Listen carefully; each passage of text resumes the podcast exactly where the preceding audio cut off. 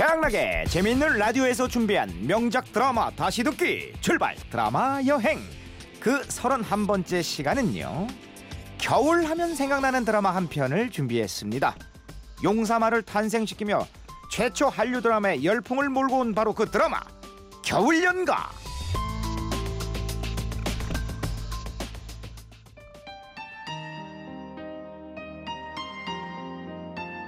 아 좋다 오래간만에 들으니 더 좋죠 아 이 아련한 이 음악 이 드라마의 남자 주인공은 모두가 알고 있는 그 남자 맞습니다 용사마 배용준 씨죠 극중 이름은 강준상 유진아, 아 저 별이 뭔줄 알아?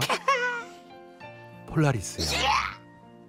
저 별은 항상 저기서 널 비출 거야. 어머 폴라리스. 우리들의 별. 큐 별?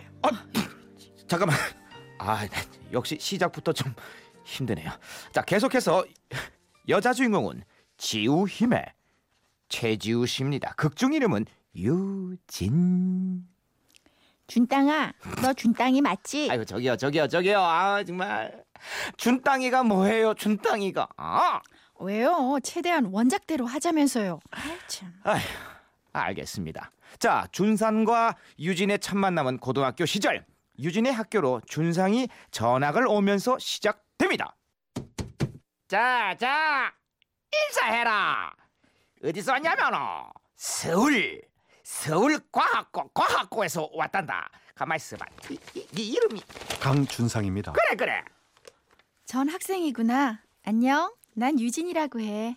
자, 이렇게 둘은 고등학생 신분으로 처음 만나게 됩니다. 솔직하고 유쾌한 유진에게 끌리는 준상. 하지만 유진에겐 상혁이 있었지요. 부모님끼리 친구면서 유진을 짝사랑하는 상혁이. 땅여가. 왜 나와 있어? 춥다. 어서 들어가자. 아, 뿌잉뿌잉. 꼼냥꼼냥. 아이, 내가 저래서 하나만 빼라고 참. 했잖아. 아니 어떡해요. 단가 맞는 연기자가 형수님밖에 없는데. 아이, 저 못 나오게 해. 내가 무슨 소리 그래요? 나 못 나오게 하고 경식 씨랑 술 먹으러 다니려고 그러는 거 내가 모를 줄 알아? 아이고 아유, 됐습니다. 그건 절대 자, 안될 자, 걸. 네네. 웃기고 자, 있어, 자, 진짜. 아 웃겨야 되죠 이건. 자 자 다시 드라마로 들어가. 이렇게 유진, 준상, 상혁 셋은 묘한 삼각관계를 형성합니다.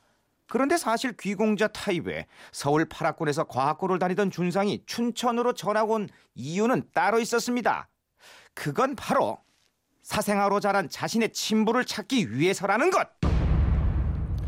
엄마, 내 아버지는 대체 누구죠? 네 아버지는 죽었다. 거짓말하지 마세요. 엄마가 알려주지 않는다면 제가 찾겠어요. 드라마 주인공답게 출생의 비밀을 간직한 준상.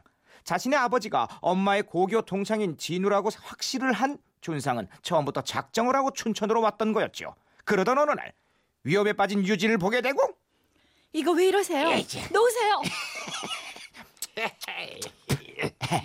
아가씨, 어? 아, 너 잡아먹어 왜 이래? 어? 나 나쁜 사람 아니다. 이리 와. 이리 와. 왜 어, 자, 자꾸 이러시면 소리 지를 거예요.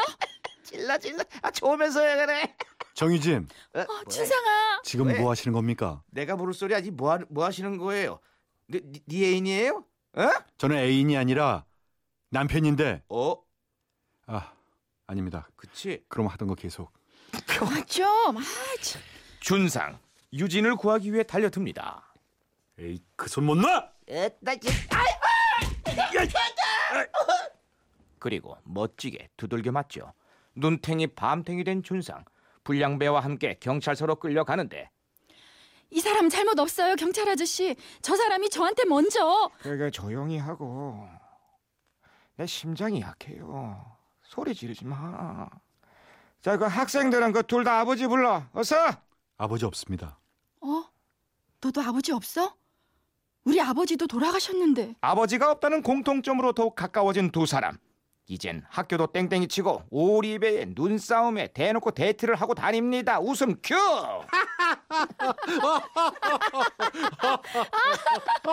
자 그만. 그렇게 행복한 시간을 보내는 두 주인공. 하지만 닭 쫓던 개 신세가 된 상혁이 이를 좋아할 리가 없죠. 상혁과 맞붙은 준상. 한상혁, 왜? 유진이를 뺏길까봐 겁이라도 나는 거야? 네가 아무리 유진이한테 그렇게 해도 소용없어. 유진이 유진이는 네 거야. 웃기지 마. 유진이는 네 거야. 네 거래도 됐어. 넣어둬. 네 거야. 허허 됐다니까 너도 그냥 너 가져. 네 거야. 네 거. 아 잠깐 잠깐. 이거 뭔가 이상하지 않아요? 서로 가지래. 어쨌든 둘이 유진을 가운데 두고 싸우잖아요. 괜찮아요. 그런데 이 두 사람 정말 악연이었습니다. 인근 대학에서 수학 교수로 있는 상혁의 아버지가 바로 준상이 갖고 있던 사진 속의 아버지였거든요. 아, 이럴 수가. 그럼 나랑 상혁이랑 형제란 말인가? 그렇게 상혁의 아버지가 자신이 아버지라 확신한 준상은 유진을 만나는 것으로 마음의 위안을 얻습니다.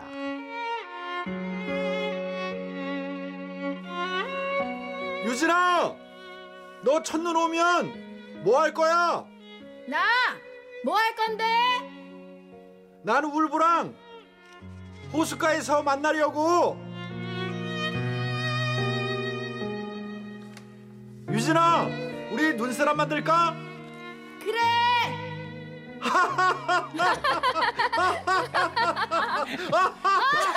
더더더더더더더더더더 더 이거 더더더더더더 그만 뚝 이렇게 깨가 쏟아지는 두 사람 눈사람도 만들고 뽀뽀도 하고 유진의 집까지 놀러 가게 되는데 준상 거기서 또 한 번 충격을 받고 맙니다.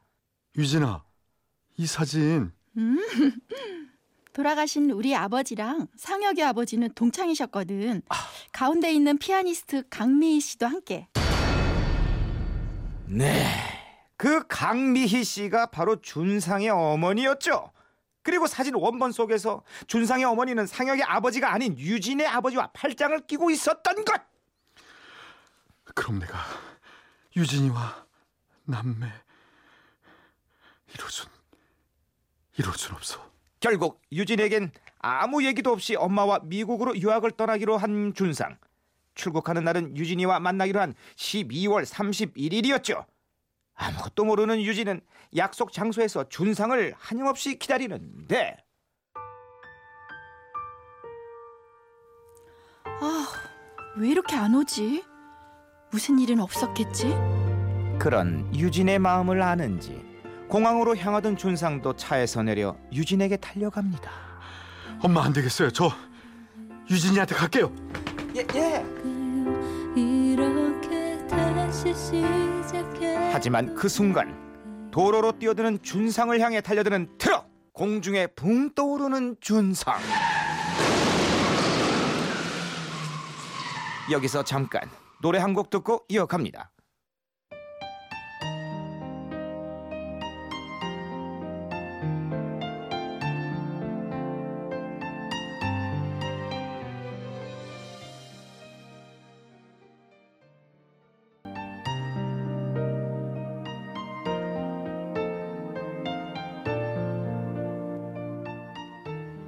네.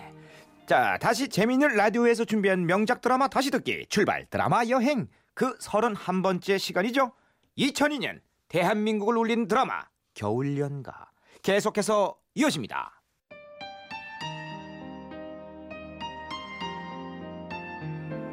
도로로 뛰어드는 준상을 향해 달려드는 트럭 공중에 붕 떠오르는 준상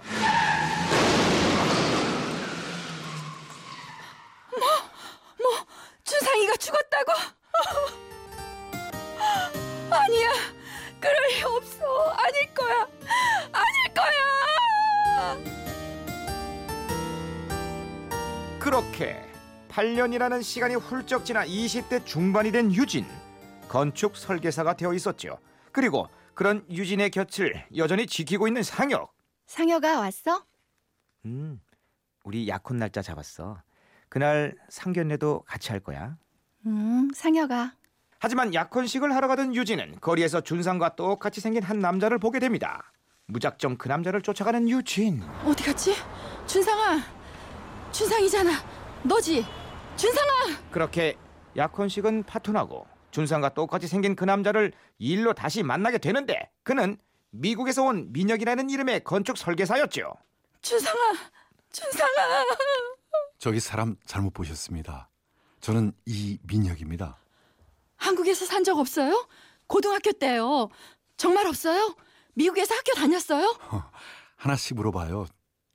네, 전 아니에요. 아, 네. 죄송합니다. 준상이와 너무도 닮은 민혁의 모습에 유진은 괴로워합니다. 그리고 술에 취한 어느 날 민혁이에게 실수를 하고 말죠.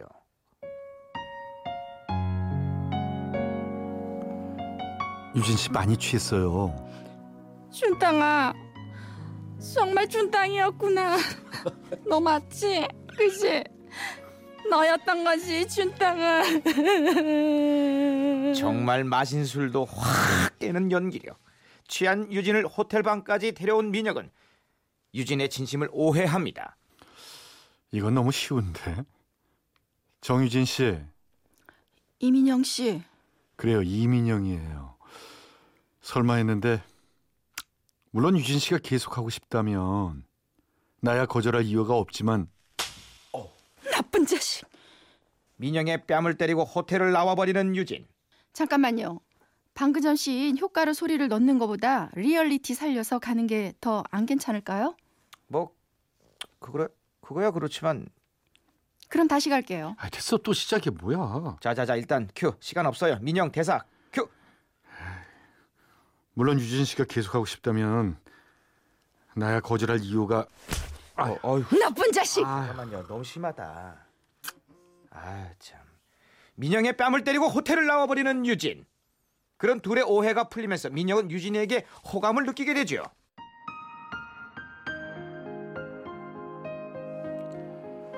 변명 같지만 내가 유진 씨를 많이 오해했어요. 용서해 줘요. 정말로 나랑 닮은 사람이 있을 줄은 몰랐어요. 유진 씨가 내 관심을 끌기 위해 지어낸 얘기인 줄 알았어요. 내가 그렇게 많이 닮았어요? 네. 착각하고 싶을 만큼이요. 준상이라고. 믿고 싶었던 적 참 많았어요. 죽은 사람 잊어주는 게 그 사람한테 가장 좋은 선물이라는데 그 말이 맞다는 거 아는데 근데 난 그게 잘 안 돼요. 나 용서해 줄 거예요? 오해는 용서하는 게 아니에요.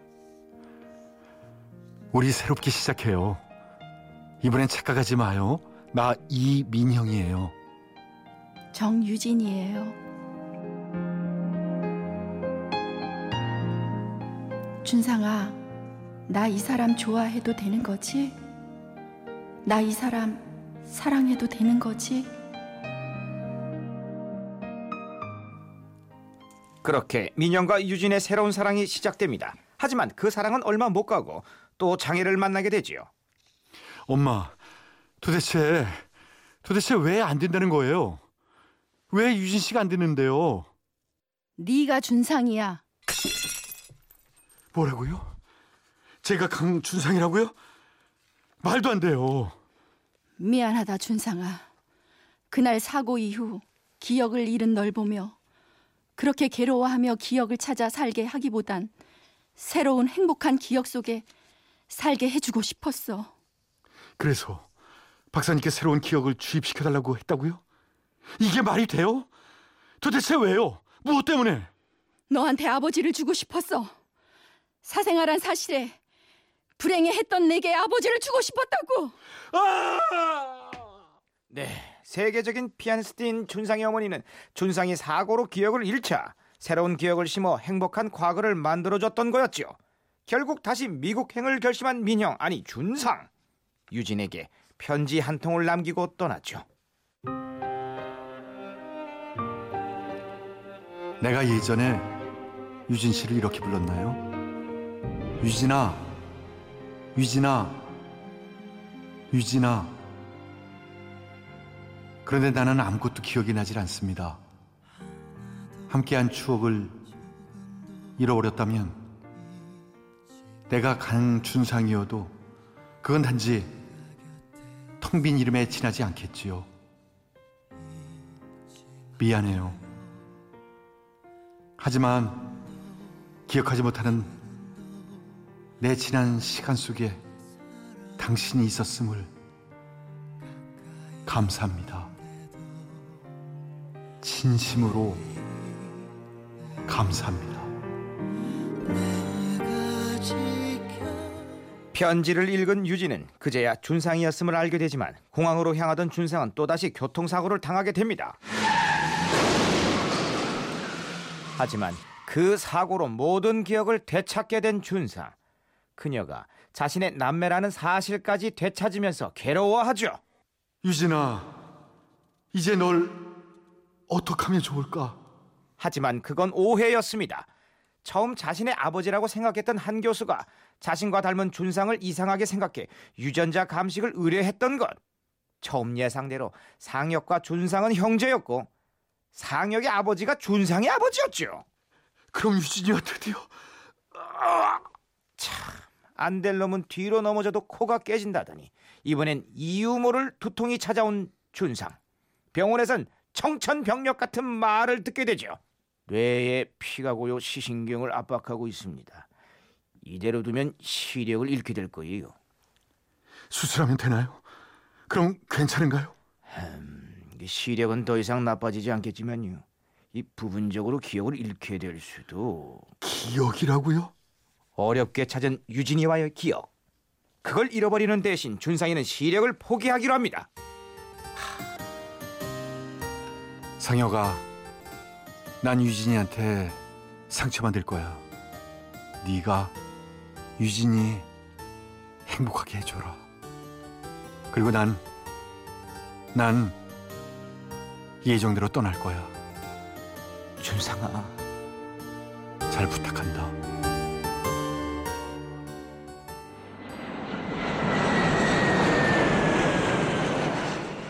삼 년 후 시력을 잃은 준상은 귀국을 하고 시력을 잃기 전 마지막으로 유진이를 위해 설계한 집을 찾아가죠.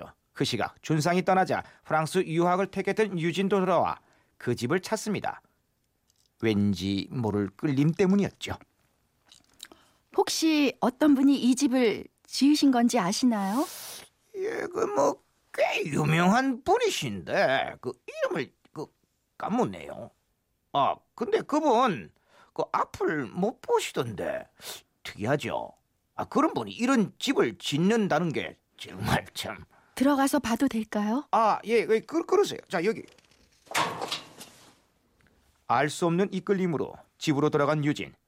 창문 밖 석양을 바라보는 준상이를 발견하게 되죠. 누구시죠?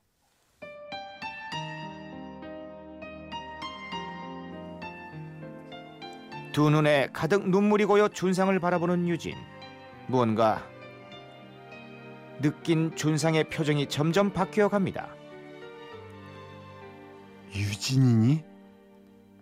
준 준상이니? 유진아, 석양이 비치는 창가에서 두 사람의 뜨거운 포옹은 뜨거운 키스로 이어지며 이 드라마도 끝이 납니다.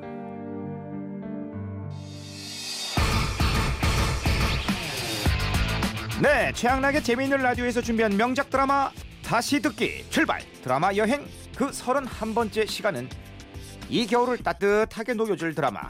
대한민국 최초 한류 드라마 겨울 연가였습니다.